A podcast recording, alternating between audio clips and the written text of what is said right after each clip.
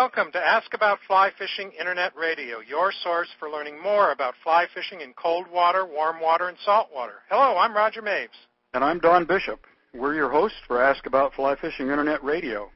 On this broadcast, we'll be featuring Mike McClelland, and he'll be answering your most important questions on fly fishing for trophy trout in New Zealand. The show will be ninety minutes in length, and we're broadcasting live over the Internet. If you'd like to ask Mike a question, just go to our homepage at ask about fly fishing dot com and click on the link below the description of the show where it says, click here to ask Mike your most important question. We'll receive your questions promptly, and we'll try to answer as many of them as possible on the show tonight. This broadcast is being recorded and will be available for playback on our website about one hour after the show ends. If you have to leave early, you can return to our website at your convenience and listen to the broadcast at any time. Content of this broadcast is copyrighted and is the property of the Knowledge Group, Incorporated, doing business as Ask About Fly Fishing. Recordings or transcriptions of this program cannot be distributed or sold in any form. When we return, we'll be going down under to talk with Mike McClelland about fly fishing for trophy trout in New Zealand. The R L Winston Rod Company is the maker of the revolutionary Boron two X, the first and only fly rods that are both delicate yet powerful and weigh up to one-third less than any others. Second-generation Boron graphite composite allows us to build lighter, more responsive rods while maintaining outstanding fish-fighting power. Go to your local fly shop and ask to cast the Boron two X, offered in three through six weight, and then enter our Cast a Winston Sampler contest. You could win as many as six Winston rods. Visit w w w dot winston rods dot com for contest details and to locate the nearest Winston dealer. Cast a Winston at the best place possible, your local specialty fly shop. Well, before we introduce Mike, we'd like to let you know about a great gift we have to give away tonight. On our drawing tonight, we'll be giving away a one-year subscription to Fly Fusion Magazine, a premier fly fishing magazine. So if you haven't registered yet for the drawing, you can do so now. Just go to our homepage at ask about fly fishing dot com and look for the link under Mike's section that says, click here to register for our drawing. Click on that link and fill out the form. We'll announce the winner at the end of the show. Mike McClelland was first exposed to fly fishing in the nineteen sixties when he attended the University of Colorado. Subsequently, he traveled to places like Montana, Alaska, Ireland, and New Zealand, as well as Bhutan, to pursue his interest in the sport.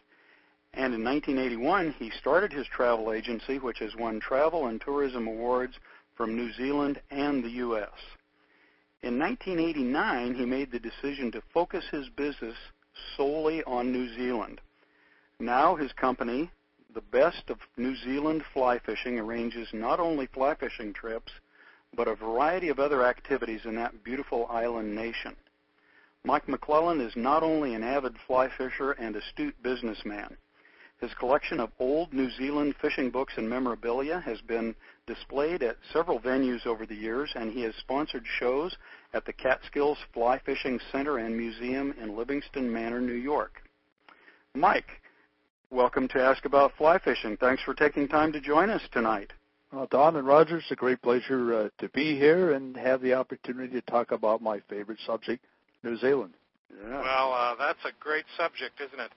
Um, Before we get into the questions, I just want to kind of give a heads up to our audience here. You guys did a great job on the questions this week. Uh, they were just incredible. We've got over one hundred different questions here. But I want to kind of give you a rundown on what we're going to talk about uh, tonight so, so you know what's in store for you. We're going to talk about history. We're going to talk about the fish in New Zealand, the locations where you can find them, time of year to get down there to fish, what the best time is for weather and uh, for the fish. We're going to talk about the insects and the flies that represent them, uh, see what's different down there. We're going to talk about equipment, uh, presentation strategies, uh, conservation, invasive species and disease down there, uh, and uh, trip preparation and how to do a trip, whether you do it on your own or whether you go guided uh, on an organized trip. So lots and lots of things to talk about here tonight. And uh, we better get started, Mike, and I, I better quit rambling, huh? I'm all ready. All right. Well, one of the, I think the place to start, because when I, my first conversation with you, we started here, and I, I was enlightened quite quickly by uh, what you had to say. And we had several questions here, and they, they deal around, uh, and, and I'm going to kind of merge them together, and then you can kind of go over these, but uh, Yeah. First of all, is there public water to fish down there, or is it like England? Do they have beats and gillies, and uh, are there clubs? Do you have to pay to fish? And I think you can kind of kind of answer that with the, with how you answered me before, with the, the history and how fly fishing really got started down there. Well, very briefly, the early settlers were predominantly from uh, England, and the one thing they did not want to copy was the stream rights or purchasing beats, uh, uh, private water that you have prevalent in, uh, in the United Kingdom. Uh, so they have in New Zealand what's called the Queen's Chain, and it really is a uh, basically that all water is public, Uh, except you cannot trespass without permission through private property to get to the water. But there are uh, it is uh, really against the law to, to charge for fishing. Uh, some of this access may be charged in other ways, but not for pure fishing uh, or hunting for that matter. So, so there's there's no fishing clubs as you would have in England, that kind of thing? None of that. I mean, uh, no, they're fishing clubs much like uh, the Federation clubs here. They're just for fellowship, not that you have to belong to fish any of the waters. Well, Michael, we've, we've got a, a number of questions uh, from folks like Jesse up in uh, Chesterfield, Michigan, and uh, uh, Ben uh, in Los Angeles. People are curious about the kinds of fish that New Zealand has. Well, first of all, New Zealand really didn't have any indigenous animals or fish to start with. It's a unique country, and it really it was uh, all birds, and that's why, because there were no predators, the birds in New Zealand historically didn't fly, the kiwi and the moa, which is now extinct. Uh, the early English settlers introduced trout to New Zealand. Uh, eighteen, in eighteen sixty, the first brown trout were introduced uh, from uh, Europe to Tasmania, and then roughly six or seven years later, those brown trout were introduced from Tasmania into the South Island of New Zealand. At that time, the North Island, uh, there was warring going on with the uh, Maori tribes, and the South Island was more settled or peaceful, and so the first brown trout were introduced Um, as I say, in about eighteen sixty-seven, eighteen sixty-eight, the rainbow trout actually came from the Russian River and were introduced into New Zealand in eighteen eighty-three. Uh, these fish, of course, are now uh, wild fish and natural in the stream, and they have spread uh, throughout both islands. The North Island is predominantly rainbows. The South Island is predominantly brown trout, but you will find both species on both both islands. Uh, uh, various species of salmon were introduced into New Zealand. Uh, there are salmon runs there, but they're not as reliable uh, as the trout, and we typically don't send people to New Zealand specifically to fish for salmon, but they might take advantage of the opportunity if the time is right when they're there. Now, was there any hatchery introduction of uh, fish on a on a planned basis?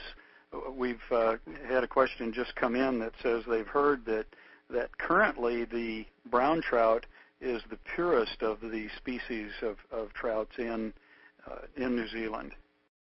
Well, I guess that's true. I mean, the early days there were hatcheries to spread the fish. Uh, there were there, there was a hatchery in more Uh, recent times on the North Island for the rainbows. I don't believe that's been uh, in use anymore. That was really in the uh, Lake Taupo area. Uh, but the much like the animals that were introduced, uh, whether it's the red stag or tar or chamois or a number of the others that were brought in for hunting, they, of course, have all gone wild many years ago. Well, Mike, uh, we had two questions here, one from Randy Olson in, in Montana, the other from uh, Charles Dixon in, in New Mexico.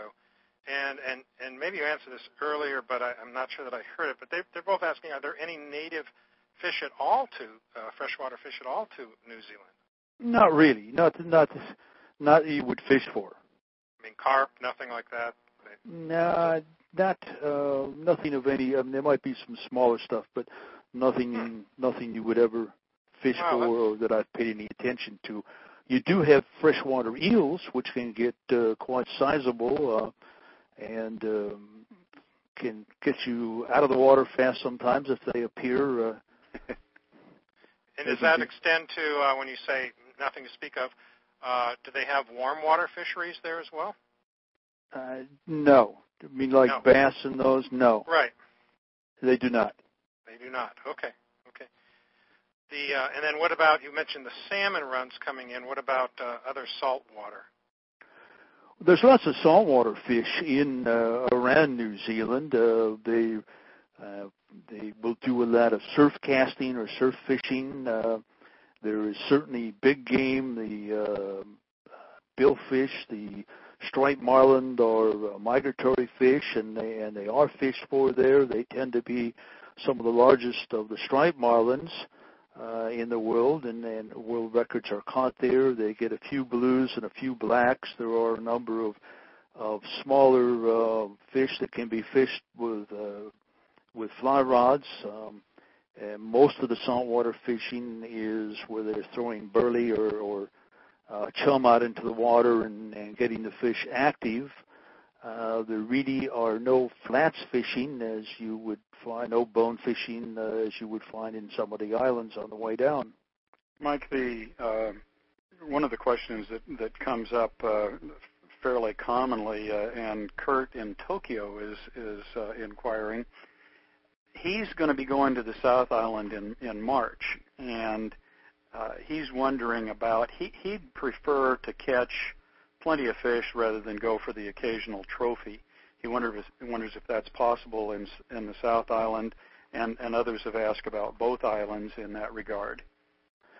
Well, the, New Zealand is a unique fishery in that there's really only a handful of rivers that have more than a thousand fish per mile. Uh, they have big fish, uh, but they don't have many of them, and that really is why the style in New Zealand is not just the tradition, but the most productive way of fishing is sighting and casting to individual fish.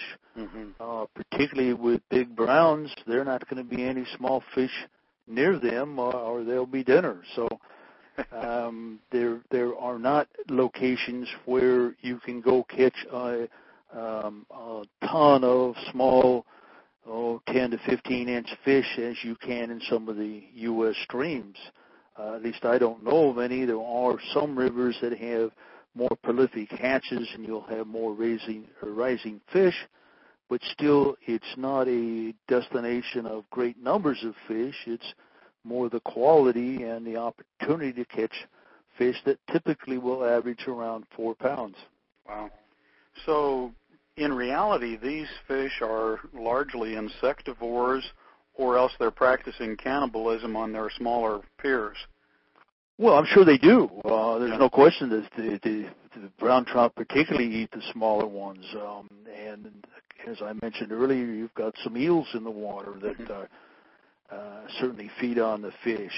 It's it's a unique uniqueness of New Zealand, and I've never heard a specific answer that really um, states why there are so few fish and they're all big, but that, that's the nature of the situation. Such a deal. Yeah.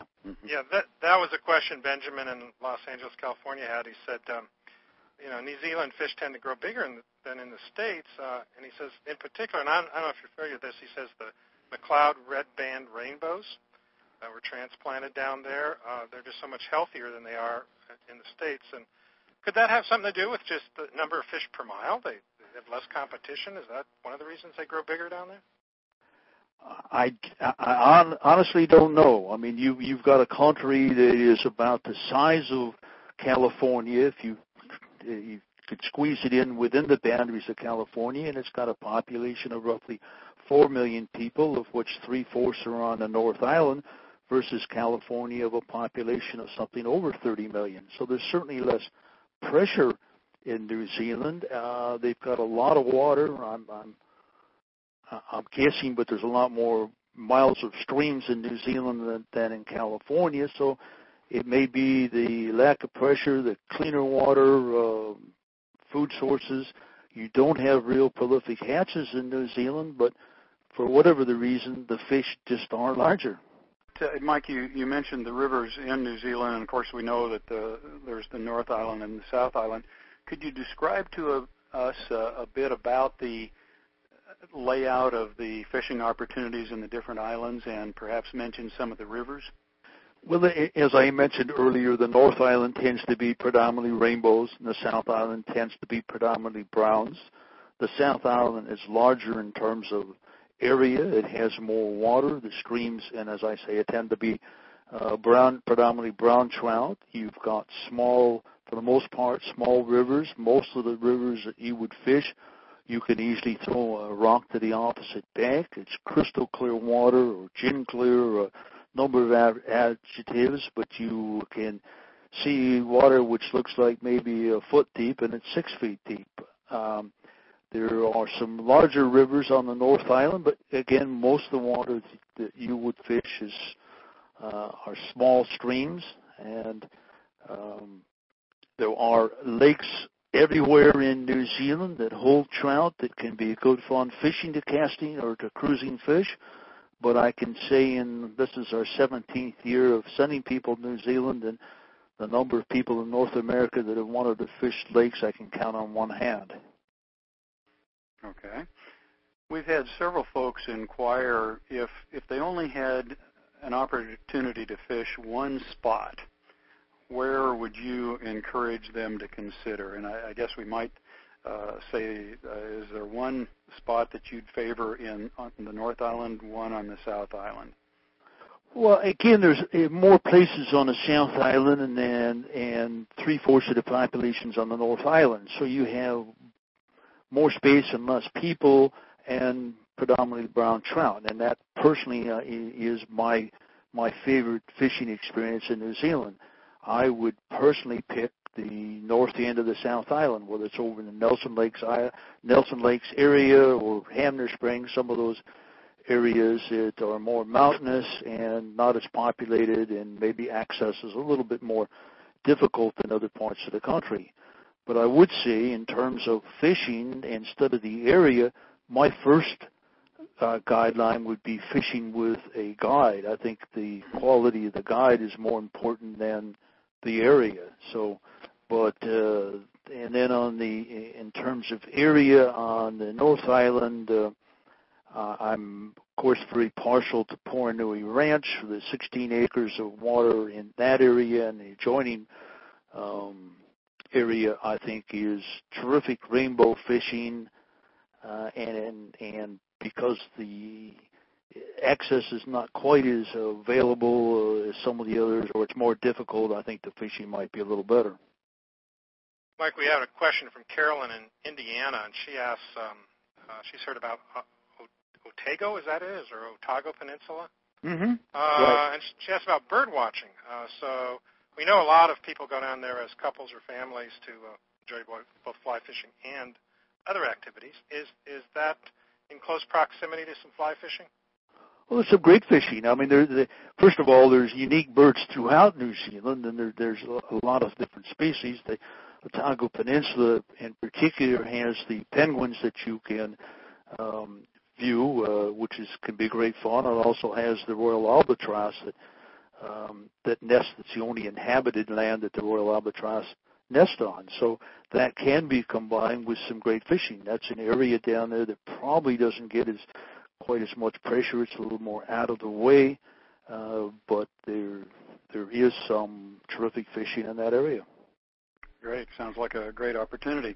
It's also one of it's one of the uh, top producing areas of the Pinot Noir wine, so it's a great combination. Well, that sounds good to me. Well, let's take a very brief break here. When we return, we'll be talking more with Mike McClelland about fly fishing in New Zealand. The Platte River Fly Shop in Casper, Wyoming features a first-class website covering all aspects of fly fishing the tailwaters of the North Platte River, including up-to-date local fishing reports, fly patterns, guide services, and online shopping for top-of-the-line gear for any travel destination. The Platte River Fly Shop provides a professional guide staff for the Blue Ribbon, Trophy, Gray Reef, Miracle Mile sections of the North Platte River. Visit their extensive website at w w w dot w y o trout dot com. That's w y o trout dot com. Or call the Platte River Fly Shop at three oh seven, two three seven, five nine nine seven. That's three oh seven, two three seven, five nine nine seven. You're listening to Ask About Fly Fishing Internet Radio, and we're talking with Mike McClelland about fly fishing in New Zealand. If you'd like to ask Mike a question, go to our homepage at ask about fly fishing dot com. Click on the link below the description of this show where it says, click here to ask Mike your most important question. We'll receive your questions promptly, and we'll try to answer as many of them as possible on the show tonight. Uh, Mike, uh, I wonder, could you tell our, our listeners a little bit about your business, The Best of New Zealand Fly Fishing, and how to how to reach you on that? First of all, we have a website that's w w w dot best of n z fly fishing dot com uh, that has a great deal of information not only on New Zealand, but our company, what we do, and a little bit of the history, and, of course, a few of the awards that we've won. Uh, we deal with organizing itineraries for people that want to go to New Zealand um, that have an interest in fishing, or maybe not. But we will put a program together that meets the interest in length of time, uh, type of accommodations, number of days fishing, type of fishing, all of those um, elements that go into a trip, into a uh, into an itinerary, and give a detailed costing. Uh, Uh, I have a uh, whole office here. Six of us uh, go to New Zealand each year. I go several times and have now actually made forty-three trips myself uh, to not only view the lodges, accommodations, meet with guides, but experience the activities and have firsthand knowledge of the country. And uh, uh, the lodges in New Zealand tell us that they see us down there more than even the operators in Auckland and Christchurch. So it's really that knowledge, uh, the friendships, the uh, connections that we have that uh, we think make the what we do special. Great, great. And so again, the the, the website address was. Can you give it again, Mike? Best of best of n z fly fishing dot com. And what about a phone number? eight hundred, five two eight, six one two nine. And I guess I'll throw in there that we have uh, printed a condensed version of uh, the Tony Orman book, The Real Story on Trout Fishing, New Zealand, sixty pages. Uh, there is a form on our website. We'd be happy to send a free copy to anybody. Uh, it's very comprehensive on the New Zealand and the st- style of fishing. Uh, we'll send a copy for the cost of shipping and handling, three dollars and ninety-five cents. Except for all you good listeners that submitted a question tonight, you're getting that for no shit. Free. Abs- yeah. Totally free. Right, right. So good for Terrific. You for putting in those questions tonight. uh, by the way, we've got questions from Tokyo to New Zealand, Australia, the United States, Canada, uh, just really all over the world. Yep. So, uh, U K. Very, very exciting. Um, time of year, Mike. Um, of course, it's in reverse down there, isn't it? Um, uh, it yes, it is. Absolutely. We have to think in reverse when we say summer. That's that's December, I guess. Um, what uh, what what is the best time? Uh, Ross Dibble in Sacramento, California asks, what's the best time to go down there uh, to fish? Well, that's probably the most difficult question I'm asked because it, of course, depends on the weather. But the, the a number of guides keep very accurate records on the numbers and size of fish caught by their clients. And they all come out with basically the same results. More fish are caught early in the season and late in the season. And early in the season is probably November uh, into early December, and late season is basically late March into April. Um, part of the season down there opens earlier, the first of October, and part of the season runs to the end of May. But most of it is really November through April.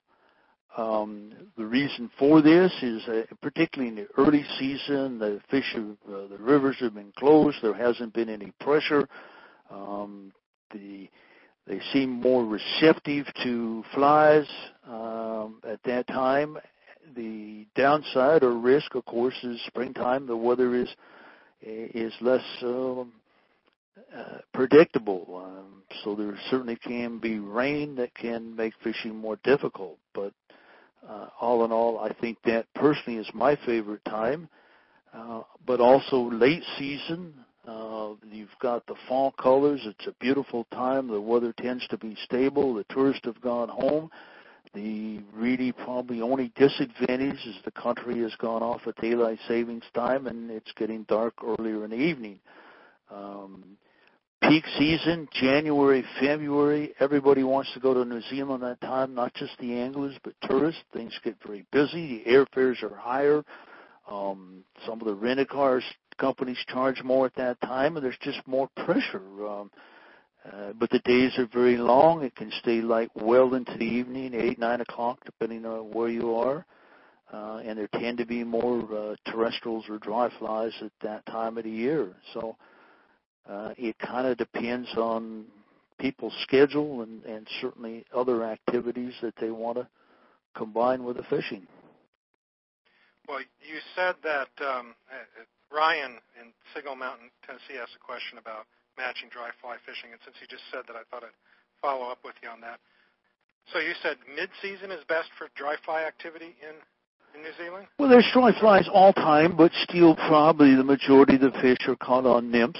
Um, but the, you through the summer, summer months when it's hot, you have the terrestrials out at that time, uh, particularly the cicadas, which can be great fun to fish and very productive. So.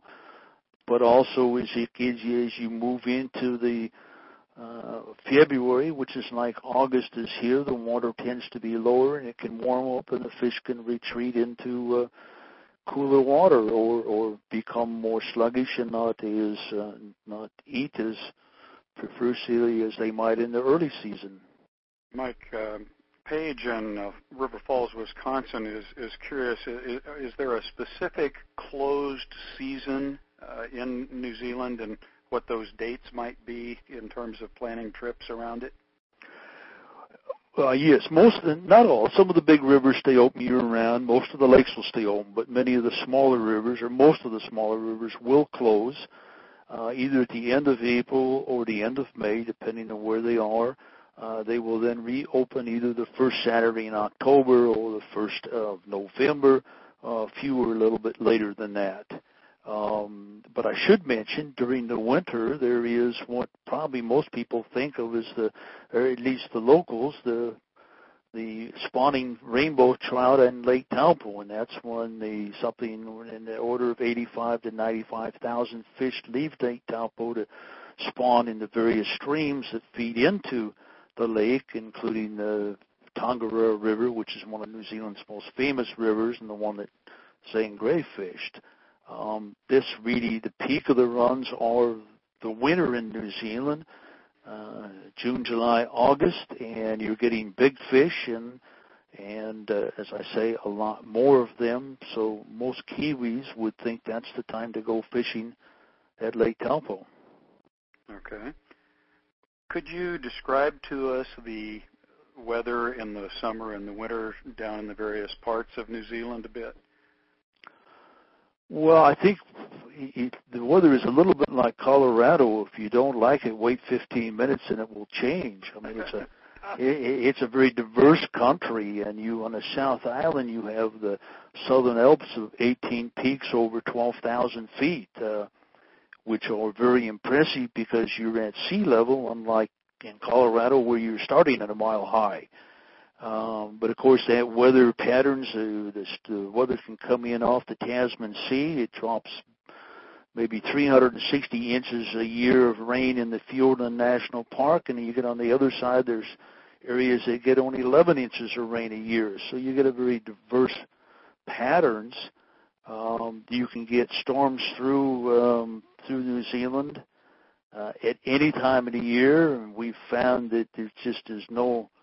no pattern each year. It tends to be a little bit different as to when they get rain. And um, but typically, uh, it's the, the weather is quite pleasant. It, it's very unusual to get very hot in New Zealand through, through the summer months. It's typically probably T-shirt weather during the day and maybe a little bit cooler in the evenings. But um, there are just no givens on the weather in New Zealand.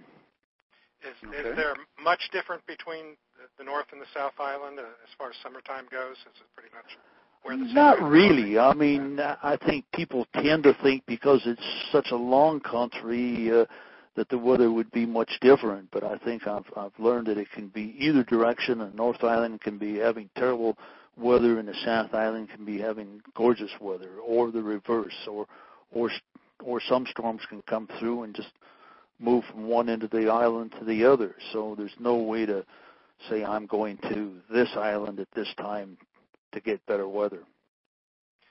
Well, we've got uh, let's let's move into Mike um, flies and the insects down there and talk about um, uh, what's down there. Uh, Bob Jaspers, Captain Bob Jaspers in Cocoa, Florida, and both Lyle Graff and a number of others. Uh, Lyle Graff's up in Montana.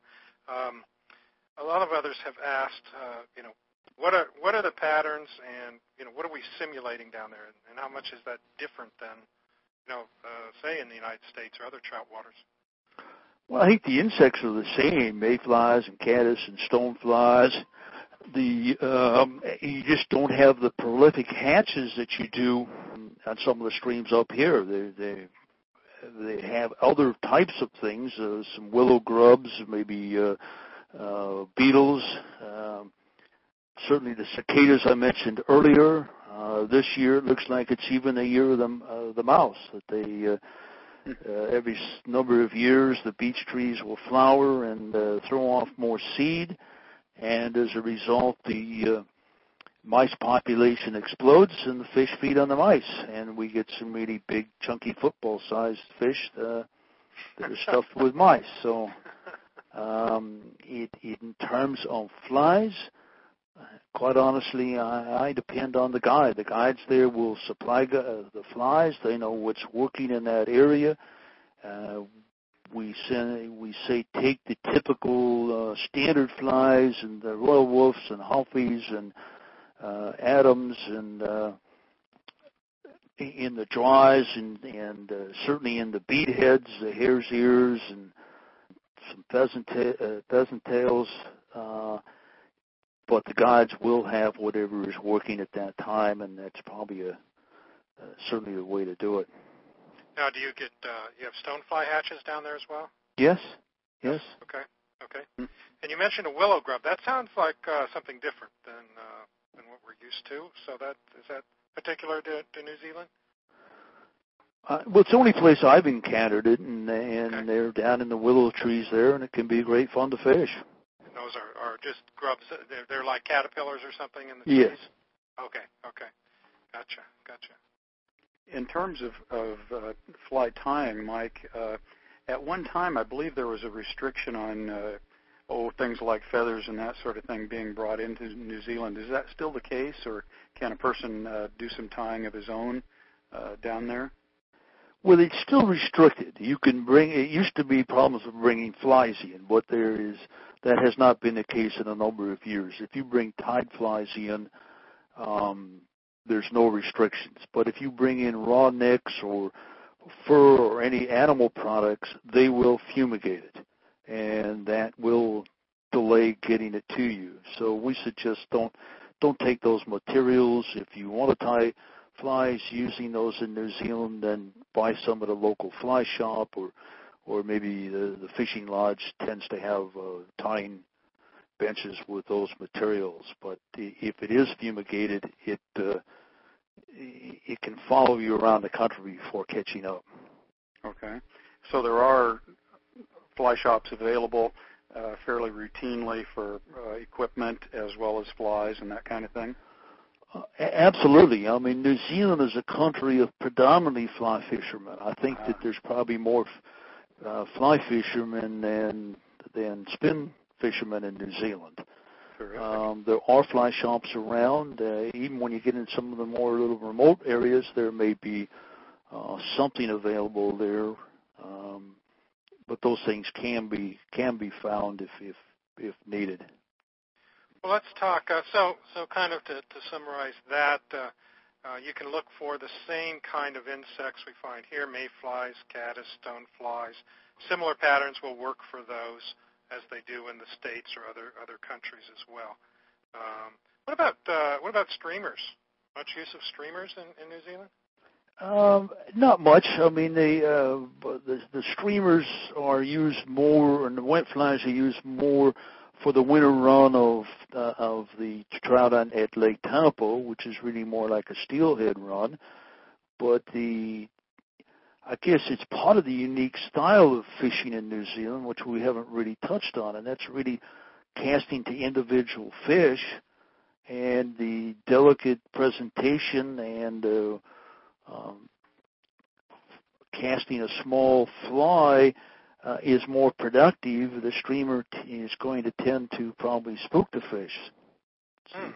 We don't find them used that much, uh, uh, generally speaking.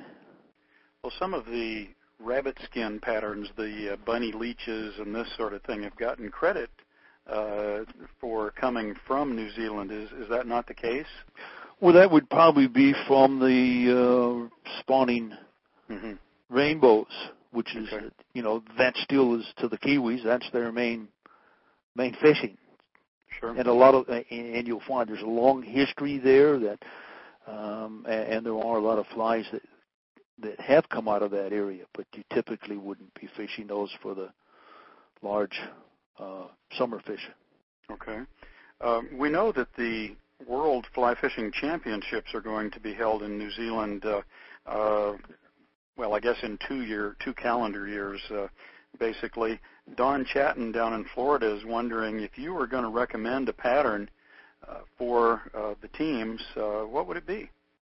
Well, I wouldn't have an idea to, to be quite honest with you. I, I just um, don't pay much attention to the World Championship, and I'm not really sure um, whether it's one fly like the one fly or, or a pattern. Um, but sure. I'm just well, and, and you did mention that the majority of trout are caught with subsurface patterns in New Zealand. That's correct. And, and a very, very popular way is a, is a dry fly with a nymph on a dropper. Mm-hmm. So the two-fly rig is quite common and, and quite productive. Sure, the old hopper-dropper. Yep. Now, in terms of insects, uh, uh, I know you have some terrestrials down there. Uh, do they have mosquitoes? Do you, does a guy need to bring a lot of bug dope? Not for mosquitoes. They have sandflies. Uh-huh. Which are smaller and maybe more, more irritating, yeah. um, but the, you do find sandflies, and particularly in some of the damper areas. The Fiordland National Park is, is a great example, and they can be very irritating, and um, certainly having uh, some kind of repellent is highly recommended, and even fishing with those kind of sun gloves we find is also a, uh, mm-hmm. a very popular way to go. And I should say also that New Zealand, the sun is very, very bright in New Zealand, and people should have sunblock um, along with their insect repellent. Great, good tip. Well, Mike, let's uh, talk just a little bit about equipment. Tom Somsell in, in Phoenix, Arizona asks very specifically, what's the best leader uh, for fly fishing in New Zealand? Uh, are there specific rigs that people use there so as not to spook the fish? Well, uh, there's a number of answers to that, I guess. First of all, um, if I were taking one rod, I would take a six-weight. I would f- fish uh, probably only with a floating line, and my la- leader would probably start at either a nine or a ten-foot three X, and then the guide would build or add to that depending on the fishing conditions. Um, you might be fishing anywhere from fourteen to sixteen foot leader, or even I've, I've fished longer than that in certain situations. The whole um, idea is to not line the fish. There's, uh, the style of fishing that we talked briefly about is coming upstream behind the fish and then casting up and over the fish. Um, and so you do not want to line the fish. And so I see in Todd's question he asked about the line color. Right. Um, I would say ninety or seventy-five percent of the guides in New Zealand feel quite strongly that a bright color, whether fluorescent pink, orange, yellow, or that bright green, is more likely to spook the fish. Um, I think the other twenty-five percent of the guides say it doesn't matter what color the line is. If you put the line over the fish, uh, you run the risk of spooking it. So, but the but it, having a dull-colored line that matches the, your landscape or background is certainly preferred and recommended, uh, or even some of the, uh, the clear lines. Um, and I think the same goes for clothing. Uh, you don't want to wear bright clothing, even though you're behind the fish, um, and hopefully out of sight. Uh, you're more likely they're more likely to see you uh, if you have something bright on than something that blends with the background. Well, that that brings up uh, going back to a question uh, from Paul in Pittsburgh, Pennsylvania. He says, uh, "Is the issue of camo?" Uh, you know, everything uh, while in New Zealand important, you know, how much stock do you put into that? I guess what he means is, you know, camo hat, camo shirt, camo waders, that kind of uh, stealth approach. Well, I, I don't think you have to go quite that far, although many will wear some camo, but you don't really get uh, total, uh, like turkey hunting. But uh, I think the the key is to be able to blend as much with the background, and of course movement is just, or, or lack of movement is just as important, that the, the, the fish don't see you um, as they will spook. Sure. What what in general would you say would be the, the best all-round combination of gear for an individual to take to New Zealand uh, for the freshwater fishing? Well, a six-weight rod, floating line, um, three X, nine or ten foot uh, leaders. Um, as I mentioned earlier, your standard draws and nymphs, and then really be beyond that, in terms of, I guess the other area is wading wet is uh, very popular in New Zealand. You're out of the water more than you're in the water, and you typically don't get deep into the water. You try and get into the water as little as necessary to get a clear back cast to cast up and over the fish. But I would say in recent years, with the um, breathable Gore-Tex waders, they have become very popular, and even many of the guides that used to uh, fish in short pants are now wearing the breathable waders. It's a very comfortable way to go, um, and certainly one that we recommend. Uh, and it does protect your legs from those nasty little sand flies and brush and, and other things. All righty. Well, let's, uh, let's take a short uh, break here. When we return, we'll be answering more of your questions about chasing those big browns and rainbows in New Zealand. Matt and his crew at Dry Fly Outfitters offer a wide range of fly fishing products, no matter what type of fish you are after. Whether you're looking for items for your great fishing trip, river flows, or, or just some fly fishing information, Dry Fly Outfitters has you covered. While at their site, stop by and take a look at the World of Fly Fishing blog, where there are many articles and tips on fly fishing there. Check out Dry Fly Outfitters now, and keep checking back as we add new items and services all the time. You can reach Matt and his crew at w w w dot dry fly outfitters dot com. That's w w w dot dry fly outfitters dot com. And you're listening to Ask About Fly Fishing Internet Radio. We're talking with Mike McClelland about fly fishing in New Zealand. If you'd like to ask Mike a question, go to our homepage at ask about fly fishing dot com and click on the link below the description of the show where it says click here to ask Mike your most important question. We'll be receiving those questions promptly, and we're trying to answer as many as possible on the show tonight. Uh, Mike, uh, in terms of the equipment, I think we've got a pretty good rundown. Uh, I, I'm sure fluorocarbon tippets must be uh, pretty standard fare down there. Absolutely. Okay. Well, let's let's move on uh, a little bit then to presentation strategies, and, and you've sort of defined for us the fact that we're working uh, we're working a pool for the for the one big fish, and then we'll probably be moving uh, further upstream for the next one, and, and that sort of thing. What uh, what exactly is the way that we go about this? We're, we're casting over their shoulder, and, and uh, bring us right into it. Tell us also about the nymphing uh, approaches. Well, the style, is, as I mentioned, in New Zealand is coming upstream behind the fish. The fish, of course, are facing upstream looking for food, and you come up behind them. You typically, and, and uh, well, I haven't touched on it, we highly recommend using a guide. Uh, the guide can spot the fish, which is quite difficult. Um, and then really get into position. Most of the casting is probably in the range of thirty feet. It's it's typically not long casting, but accuracy is really the key to success. And so you can get behind the behind the fish, get into the water as little as really necessary. Um, you don't want to disturb the water any more than you have to. Um, the sound can, of course, spook the fish, much like the throwing a line over its uh, over its head. Uh, it's then casting above the fish, and uh, hopefully, if you haven't lost your sight, light of sight, watch the fly as it floats down by the fish.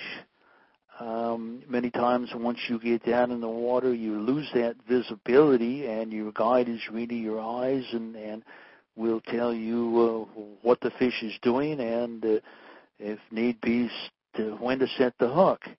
Um, likewise, you, with the water being clear, many times you can fish a nymph much like a dry, in that you can see the, the, the nymph in the crystal clear water of New Zealand. Other times you're uh, dependent on your guide or on your indicator uh, to see the uh, fish take. Sure, sure. Well, that, uh, I think that'll be a help to Doug up in Seattle, who asked that very question, and uh, several others along with him. Several folks have inquired about the um, all the techniques that are used down in New Zealand. Uh, here's uh, Gabriel Silva down in uh, in California. Uh, are there techniques used in New Zealand that are unique to that area? Well, I think the sighting of and casting the individual fish is probably more unique to New Zealand. Uh, they will fish the water, but not uh, anywhere near the uh, degree you might uh, in, in the U S streams. And as I mentioned earlier, they don't have the real prolific hatches, so you're typically not fishing to rising fish. Um, when that's on, of course, you would fish it the same way you would fish to rising fish anywhere else. But I think the uniqueness of New Zealand is casting to sighted fish, and they are going to be big fish. Um, and as I, many times you can see the fish react to your fly and hopefully uh, not set the hook too early. Uh, it, it, it, you need to wait a little sure. bit in New Zealand before setting the hook. Sure. We have had uh, a question here from uh, J T up in Arlington, Virginia. What level of competence does an individual have to have to justify making a trip to New Zealand? Uh, and of course there are a lot of ramifications to that question, but uh, does it take an expert? Uh, you don't have to cast that far. If you have a decent presentation with a guide, it sounds like you could be in business. Well, I think that's absolutely right. I think that the, the there is no destination where a guide is more valuable than New Zealand. It, it, being able to spot those fish, plus knowing where to go and how to get there and all of that part. But that's a very important element of success in New Zealand. And so, quite honestly, what we find is many people try to do it on their own, and they tend to be frustrated because sighting fish is not easy um, and, and takes years of experience in many cases. And, and the other hand, we have pure novices, and, and a good example are many of the Uh, the wives that will fish in New Zealand that have very limited or maybe even no experience, and in many times they will outfish their husbands uh, because they tend to listen to the guide's instructions maybe a little bit better. They're not trying to overpower the rod, and it is a short distance in terms of casting that can be mastered uh, certainly much easier than trying to double haul uh, fifty yards across the stream. So Um, it's really, I, I think that's really the critical part of New Zealand is that uh, our our clients are getting better results today than they were fifteen years ago, and I attribute that primarily to the guides are better trained, more experienced, and of course there's much better equipment today in terms of rods and bead heads and all of the other that go into it, but the guide is really critical in New Zealand, and, and I highly recommend anybody going there uh, at least start out with a guide to learn the um, fishery and uniqueness of it before trying to do it on your own. Well, Mike, we had a couple questions here, and I think you, you kind of answered this for these folks, but R T in Cincinnati, Ohio uh, asked, you know, how tough is it for a beginner fly caster to, to, to do well in, in New Zealand? And, uh, and, and another question by Stanley in Fort Lauderdale, Florida, what kind of casting skill level is needed for a successful trip? So uh, can you kind of elaborate on, on the casting skills necessary? Yeah, casting skill really is being able to put that fly line out to thirty, thirty-five feet with accuracy and with a delicate presentation. Uh, You're talking about a reach cast more times than not, mm. hooking it around in front of the fish? Well, you're really, it's more going up and over the fish, or maybe not over the fish is probably not quite right, to the side of the fish, but so that the fly will float down within its window of feeding. So having that accuracy to uh, be able to put the fly in, in with reasonable accuracy at thirty to thirty-five feet, I think, is the most important element of casting ability. And at the same time, not just putting the big splot down, but putting the fly on the surface with a certain amount of delicacy so as not to spook the fish. We have a question from the U K, uh, Keith Austin, who's inquiring about uh, some of the, the wet fly techniques, and he's wondering if you're using, say, a, a tandem fly technique, do you put the heavy fly out at the out at the end, or do you bring a lighter fly uh, off the bend of that heavier fly? Mm, I think you could do either. Quite honestly, I think mm-hmm. the uh, I'm, I'm not sure I would pick one over the other, to be quite honest. I think it would okay. probably depend on the river and conditions of all of that. I think the tandem flies in New Zealand tend to be a dry and a nymph, yes. uh, more than maybe two nymphs. But yeah, well, and, and the, some of the European nymphing techniques, uh, particularly the short line Uh, nymphing technique, it uh, sure tends to work best if they have that heavier fly out at the out at the uh, uh, tip, so that they can uh, guide the two flies. Uh, yeah. Uh, and uh, that I actually had an opportunity to use that technique down in Colorado uh, a couple months ago. Well, uh, another question that has uh, has come along is basically when. when there are different forms of terrestrials out, and specifically Mark uh, uh, Bennett, who's uh, from from down in New Zealand, he talks about blowflies and beetles and cicadas and, and that sort of thing. He he wonders if, uh, despite what you just said about uh, flopping your, your fly down on the water, with, with big terrestrials like that, uh, is it uh, reasonable to just uh, give those a good a good hurl onto the water and let the browns deal with them? Well, I think that's yeah, I think that's true. I mean, I, sometimes the, using the cicadas or some of that, it is like uh, uh, catching their attention, I guess. The, you you you can splat them down um, for those, but uh, you know, I, I, I'm, it's easy. Also, uh, a delicate, accurate presentation of a small fly is, is equally uh, productive. Okay. Do they do they become any less shy during those times when the, the terrestrials are around? Well, I, I, maybe if there's more around, but I think the, the fish become become shy when there's more pressure. Mm-hmm. That uh, I fished down early season last year, and I don't think the fish had seen any other anglers yet that season. And I was able to uh, fish six or seven different flies before, by them before uh, I got a take. And I'm not sure that, that you can do that later in the season when they have seen a lot more presentations of flies. Uh, I also found that if you did spook them, they tended to come back into that same location probably in a shorter time period than maybe in the the more peak of the summer. But um, that's just my own impressions. Okay, okay.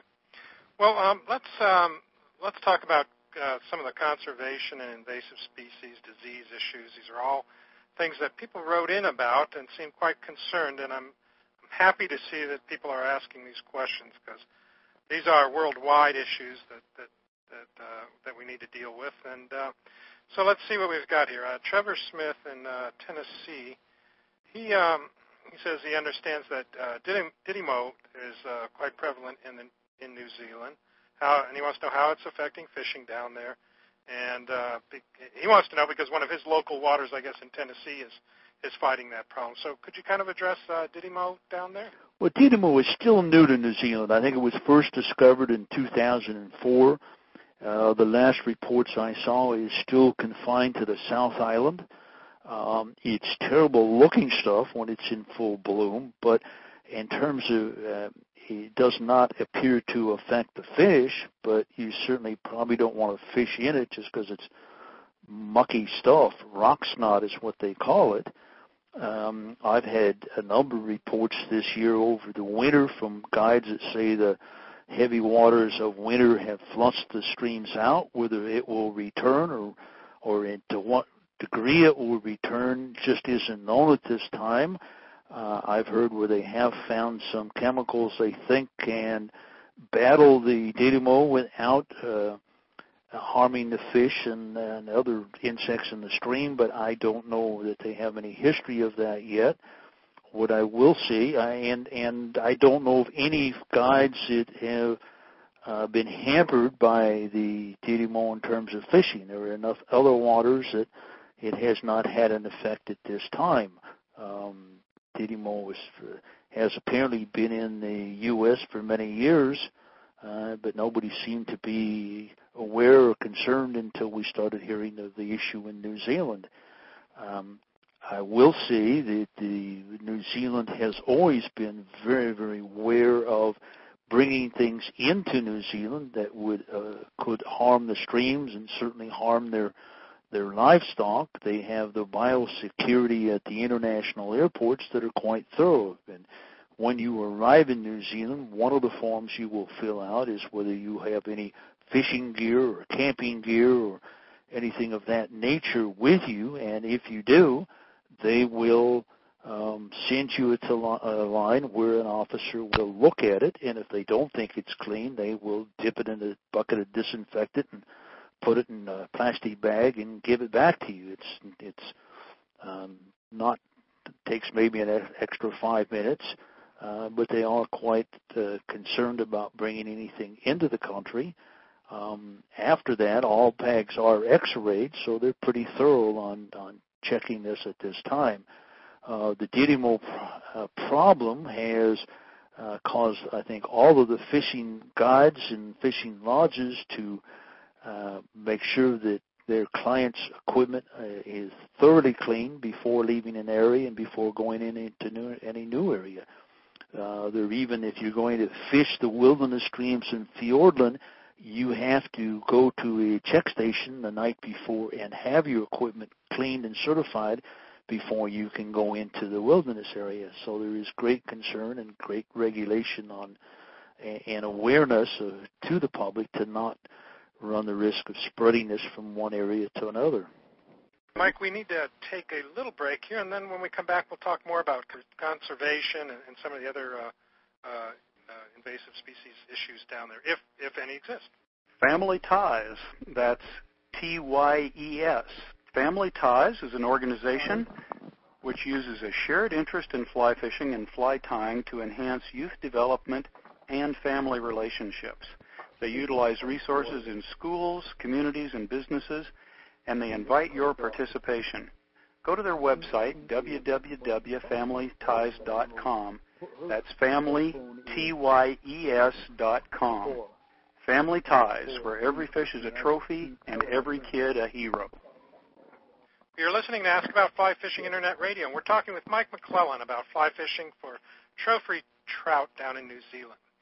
Um, if you'd like to ask Mike a question, just go to our homepage and ask about fly fishing dot com and click on the link below the description of the show that says, click here to ask Mike your most important question. We'll receive your questions immediately, and we'll try to answer as many of them as possible on our show tonight. Well, um, other things that came up here. Is there whirling disease down in New Zealand? Apparently there is some in the fish, but it's not a problem. It's just not a concern anywhere, and, and I can't tell you why, but um, it, it is not a problem as you have in Montana or some of the Colorado rivers. Okay. Have you seen any effects of global warming down there that you can identify? Uh, no, not really. Uh, I mean, at the moment, there's some giant icebergs that are about uh, uh, twenty-five miles off the coast of uh, the South Island. Um, it's unusual for them to float that far, and, and in fact, it's hard to get a helicopter to go fishing at the moment because they're taking all the sightseers out to see the icebergs. But uh, in terms of any anything else, we haven't seen any specific changes of weather uh, at this point. Uh, the sun is clear, as I mentioned earlier, uh, without the uh, um, ozone and rest, so one needs to be very uh, aware that uh, it's easy to get sunburned in New Zealand if you're not protected. Mm-hmm. In terms of the New Zealand mud snail that we've all heard about and certainly has made its appearance Uh, in, in the U S, uh, how, how do they deal with that? Well, it, it, mud snails are not a problem in New Zealand, um, and I'm, I, I actually went and checked because we haven't heard of it as a problem down there. And, and the bottom line of what I what I learned is that there are uh, support, uh, supposedly fourteen different species of parasites that infect the snails in New Zealand, which helps control the numbers, whereas in the U S there are none. So I guess it's just the difference in the, in the two countries, but you don't find, uh, or at least I'm, I'm totally unaware of any place in New Zealand where the mud snails aren't a problem. Well, I guess that's due to, like you said, they're native to New Zealand, so there's controls in place naturally for them. Yes. Whereas, whereas when you move a species to a, an area that has no controls, then and that's when we start experiencing problems. Well, maybe we need to move some of those parasites. Yeah. We don't even want to go there. Right. Listen, that's where we're going to start.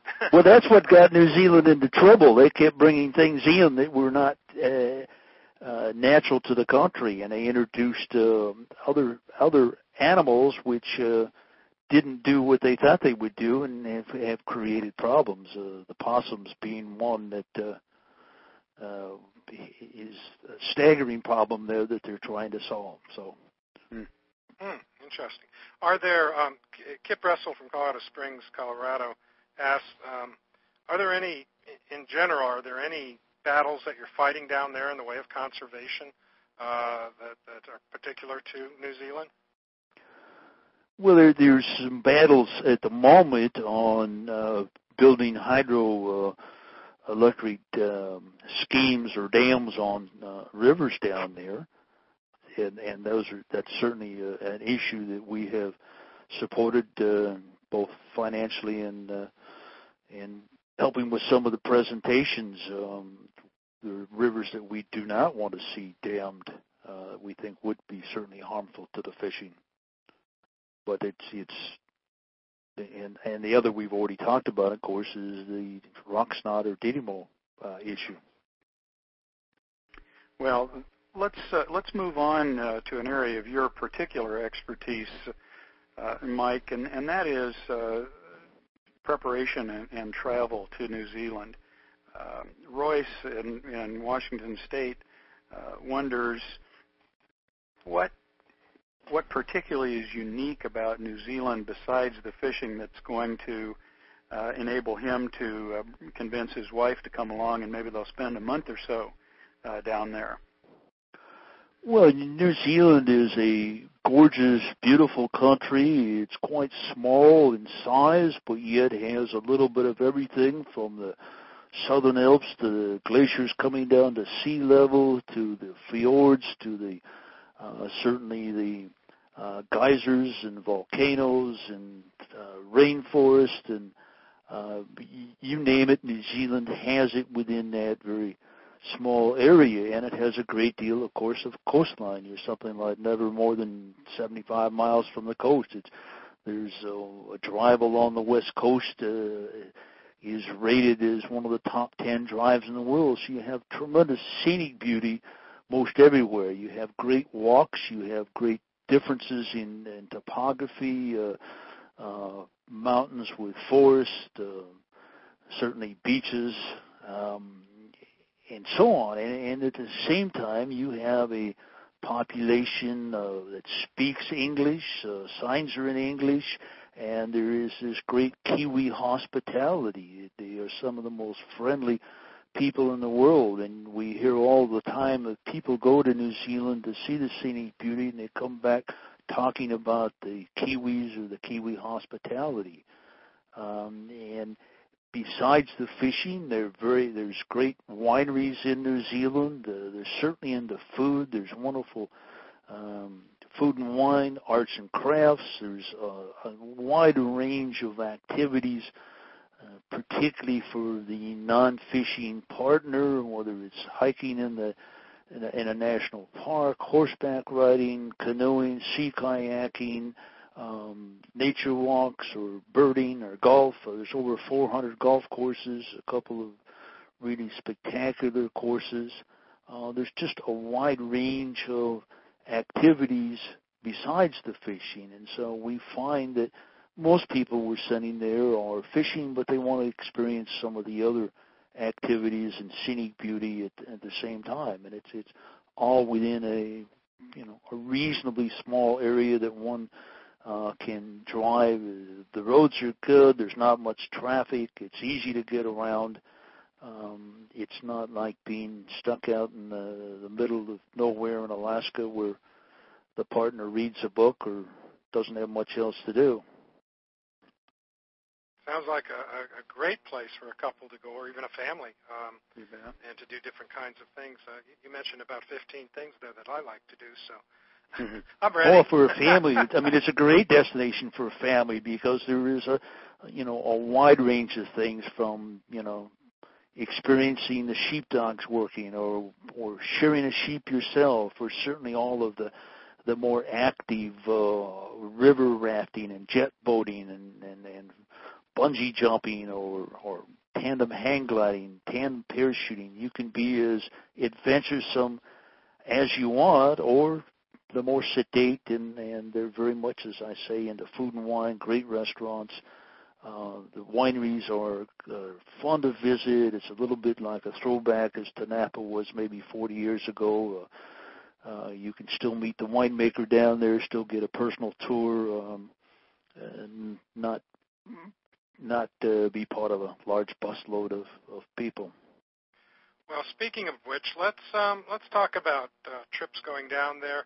First, let's talk about doing it on your own, uh, do's, don'ts, uh, kind of thing there, and then we'll we'll move into uh, guided trips and organized trips down there. So, first question up is from Bill in uh, Wisconsin. Uh, is it practical to, to rent a camper and drive to different rivers and lakes and fish with, with it, without a guide? Yes and no. I mean, I think the, the, one of the differences, the campers in New Zealand tend to not have all of the amenities that people are used to here. It is getting more difficult. Uh, there are a number of areas you can't just pull off the roadside and camp. Um, you may have to book a campground ahead of time. The style is maybe a little bit different uh, there, and, and the camper vans there, instead of setting up your own little area by your camper van, there is a what we would call a public area where everybody goes and cooks and hangs out. It's just a little bit different atmosphere. Um, the camper vans, I personally, I don't love them. I don't think they're necessarily fun to drive in the hilly mountains there. They can be a little gutless, and the roads, for the most part, in New Zealand are two lanes, and um, I tend to uh, get stuck behind some camper van that doesn't pull over to let the traffic by, but uh, a lot of people do it. I think there are other ways to do it that uh, maybe don't cost that much more. Camper vans can be um, reasonably expensive, and, of course, gasoline is expensive in New Zealand, uh, and I don't think putting a bunch of people in the back of a camper van, uh, particularly for families, is necessarily the safest way to travel, but as I say, that's all my bias. I'm I much prefer the um, a nice nice bed and a hot shower and in a B and B or a lodge or somewhere else in the evenings. Sure. What kind of lodging is available as one travels around the country, just uh, for tours or whatever, regardless of whether they're fishing? Well, it's, it, New Zealand it probably has as diverse accommodations as anywhere. The country has very much got into tourism, and uh, within the last five to seven years, there has been an explosion of building properties, especially built uh, B and Bs. Um, B and Bs are quite popular. The old days of a spare bed and the child had left home, those days are gone. And now you have your own room, you're with, of course, your own bathroom. The facilities are probably as nice or, in most cases, nicer than a hotel, and yet you have that friendly Kiwi hospitality that is probably serving a glass of wine or something in the evenings and certainly a wonderful breakfast in the morning. Uh, you'll find the host also probably has menus from all the restaurants in that area, knows them well, and can help make reservations or can help you with any of the sightseeing or other activities. Uh, then you also have lodges, which include meals, um, and that can be from fishing lodges uh, where everybody there is there because of the fishing to just luxury lodges where somebody might be fishing, but it basically it's tourists looking for um, a small, intimate place and have meals and enjoy meeting the other guests. And then they have a you know, seven or eight of what are called super luxury lodges. Uh, these are equal to any of the top properties anywhere in the world. Um, great facilities, wonderful uh, food, um, and expensive. And those those super luxury lodges can run anywhere from oh, four hundred seventy-five dollars to maybe eight hundred fifty dollars per person per night, and that's U S dollars. Um, whereas the other lodges would uh, end, would be all, of course, much less than that. Uh, we also use a number of cottages. There's been some delightful self-contained cottages built in vineyards on the, on the uh, water or ocean, uh, in hilltops overlooking all scenic places where you have a full self-contained. You can cook your own meals if you want. Uh, they work especially well for two couples. The two-bedroom, two-bathroom units are, are good value, and it's a, it's a nice change. So from staying in a lodge, you can uh, take it a little bit easier, cook your own meals if you want, or still go out, but uh, delightful surroundings and settings. Well, that's, uh, that's great. That'll be a big help to Raymond in Mount Joy, Pennsylvania. Uh, you talked uh, briefly about some of the fly fishing organizations uh, over in New Zealand. Is it possible to hook up with a fly fishing club uh, or members of a club uh, while you're there? Well, there are fly fishing clubs just like here in the States. I mean, and there's the, the Fly Fishing Federation has uh, affiliates there, as does Trout Unlimited. Um, you could... Uh, Uh, I assume contact a club where somewhere and, and find somebody that you could hook up with. We just we just don't do that. We we're, we're more concerned in making sure the guides we use are very experienced, and that's their profession. Well, that that brings up a question here from uh, Kevin Kutzner in, uh, in Wyoming.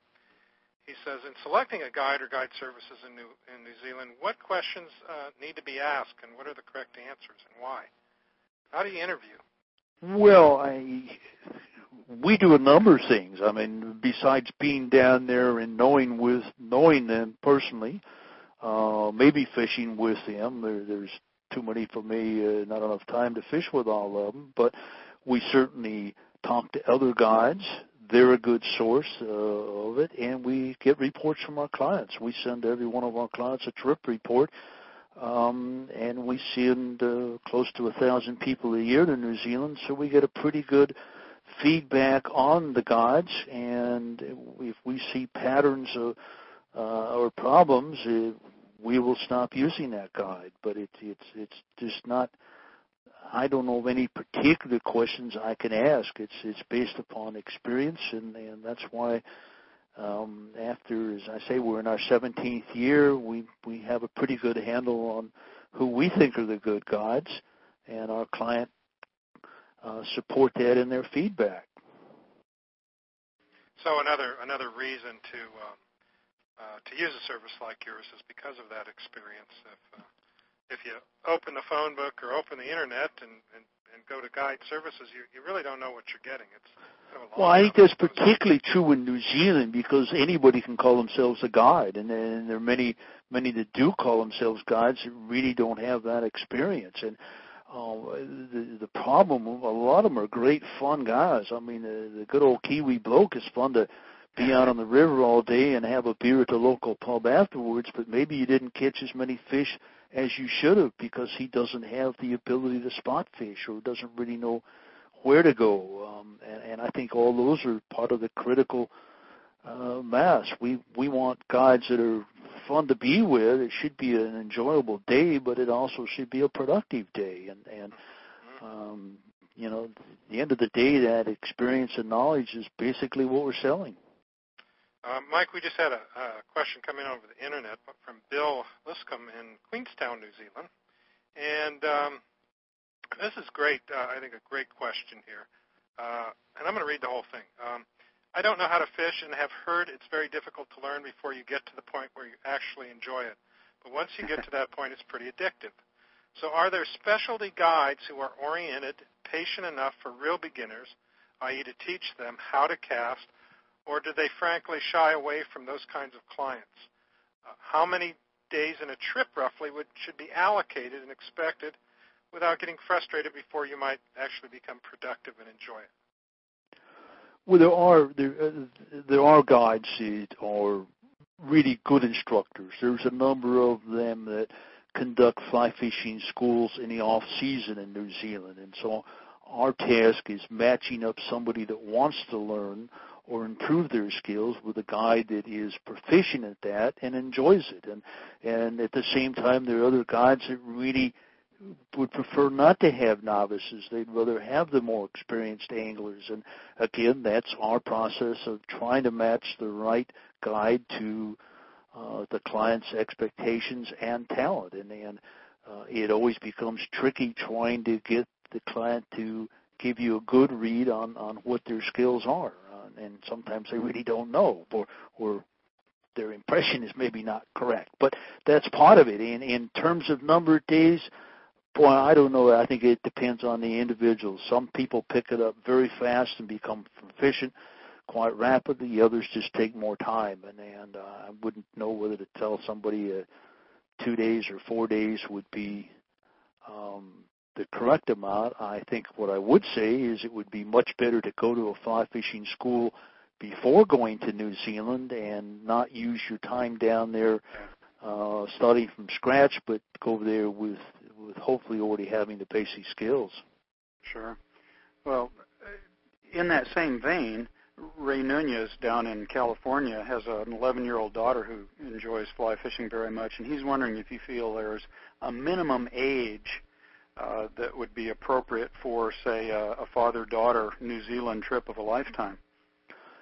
Well, I always had a father-daughter fishing trip with both of my daughters from when they turned uh, five years old, and and we actually did New Zealand uh, way back. Uh, both my daughters are in their thirties now. We actually did that way back when they were probably around that age and had a terrific time. Uh, New Zealand is a great destination for children, whether they're fishing or not. Um, There are a lot of things to do down there, uh, uh, expose them to, uh, and certainly the farms and activities along with the fishing. So um, I, I would be all for taking an eleven-year-old daughter to New Zealand as a father-daughter trip. I think it's Good. a fantastic way to spend with Good. your daughter. Well, we're, we're always anxious to get youngsters involved in the sport, that's for sure. Well, everybody uh, is interested, uh, and Tom in Alabama, Steve and Stephen in uh, Georgia, among others, have asked the question, what kind of expense are we talking about getting to New Zealand and then uh, uh, using the different accommodations and uh, guiding service and that sort of thing? Well, the common denominator are the fishing guides. Uh, we think for a good fishing experience, you start with a good fishing guide. And that's whether you stay in a in a tent, uh, a camper van, or a fishing lodge. It, it, and the and the cost is going to be roughly the same. The, the, most of the fishing guides uh, in New Zealand are, are presently running between four hundred dollars and four hundred sixty dollars a day U S Now, There's a few under that, and there's a few over that, but most of them are going to fall within that range, uh, and uh, that's probably more due to the U S dollar continuing to be weak against the New Zealand currency. Um, that, as I say, that cost will be the same regardless of your accommodations. The rest is creature comforts. Uh, and, and we think staying at a fishing lodge where everybody there is uh, has a common interest, the, the, uh, it makes the evenings, uh, certainly the meals, the facilities, all of those are first class. And, and New Zealand has some of the best fishing lodges in the world. Um, the accommodations are going to run, oh, some of the smaller fishing lodges that aren't quite as luxurious, maybe one hundred fifty dollars U S per person per night for accommodations and meals, and you could probably go as high as oh, close to five hundred dollars a night at the more elite or luxury lodges. The bulk of them will probably fall within the two hundred fifty to three hundred fifty dollars a night per person uh, based upon two people sharing a room. Um, but one does not have to stay at a fishing lodge. You can stay in a cottage. We've got some great cottages on stations that with meals can run one hundred fifty dollars a night, or you can do your own meals if you want and and, and pay a much lower price. Um, there's, of course, uh, I haven't touched on motels and hotels. They're around. Uh, we tend to think staying at some of the smaller properties where you have the Kiwi hospitality are, are a lot more fun than staying in a uh, in a motel somewhere, but they're certainly available for those that really want a more budget trip. Mm-hmm. Well, Mike, uh, I want to kind of sum up things here in the next couple minutes, but one last question uh, before we do that. Could you just recommend any other uh, uh, books on fly fishing in New Zealand or, or New Zealand in general that people might want to get before going over there to do their research? Well, we have a number of books that we offer on our website, um, but I think the books that I recommend are ones that are more on the tactics and uniqueness of New Zealand fishing, and and a couple that come to mind are Serious About Trout Fishing by Tony Orman and John Morton, or Fishing Smarter for Trout by Tony Bishop, or there's a new Stocking and Casting Trout by Les Hill and Graham Marshall.